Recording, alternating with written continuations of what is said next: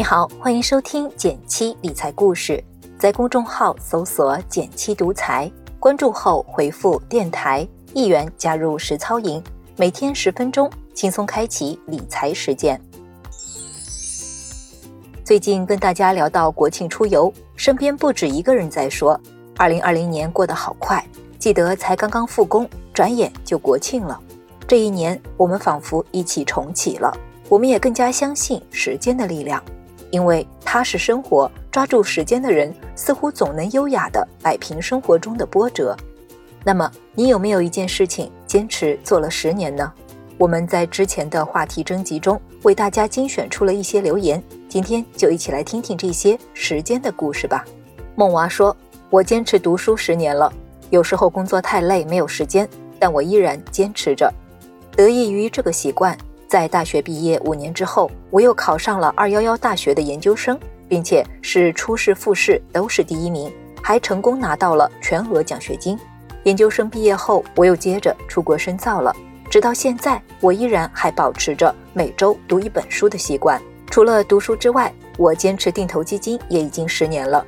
最惊喜的收获是，我今年在西安和新西兰各买了一套房。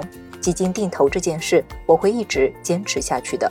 丁丁说：“我坚持看书十多年了，在我的职业生涯中，每换一次工作或者岗位，跨度都还挺大的，需要重新学习的新知识也很多。但幸运的是，每一次换工作，我都能把之前学的知识全部都用上。” Tracy 说：“我坚持健身至少十年了，最开始只是单纯的想要比基尼身材，但到了后来，好身材已经不是我健身的目标了，保持健康才是最大的动力。”一路坚持下来，我发现自己越来越爱运动了，而且看上去比同龄人年轻很多，身体也更健康。除此之外，运动还可以帮我快速排解压力，释放负能量。不开心的时候去运动，出一下汗，很快就能让身心愉悦起来。书院说，活了三十二年，认真想想，除了寒窗苦读十二年，好像只有一件事情坚持了十年以上，就是练习瑜伽。期间因为高考、工作、怀孕、带娃等原因有中断过，却一直没有停止。这段时间我在考虑重返职场，思来想去，觉得自己只能从事和瑜伽相关的工作了。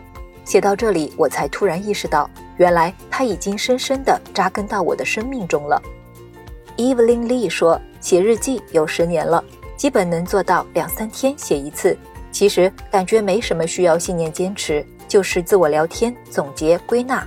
现在回头看，会觉得那时候的想法很幼稚。所谓的反思和自我批评，其实真的没有用，因为重要的进步是在平静中完成的，在没有自我质疑时完成的。真正对事情有推动作用的，是总结后提出的解决方案以及后续的行动。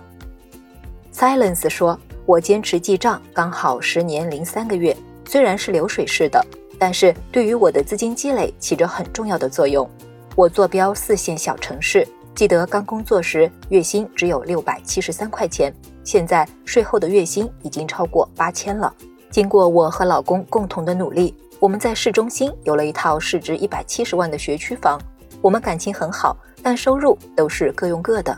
我自己可以用于理财的资金，从最初的一两万，已经积累到了现在的八九十万。